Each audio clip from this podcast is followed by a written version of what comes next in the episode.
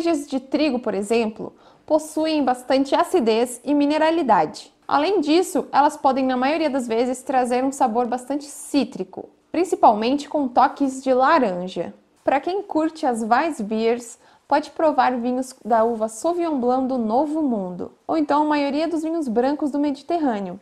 Esses compartilham de diversas características semelhantes das Weissbiers. Já para os amantes de IPA e todo o seu amargor, podemos provar vinhos tintos mais tânicos, de exemplares de uva como a Taná, Nebbiolo ou então a Petit Syrah.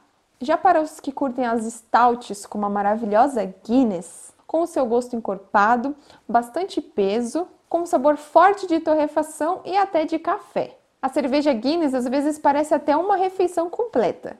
E buscando por uma similaridade, podemos tentar vinhos da uva Tempranilho, que também compartilham bastante dessas características que a cerveja Guinness possui.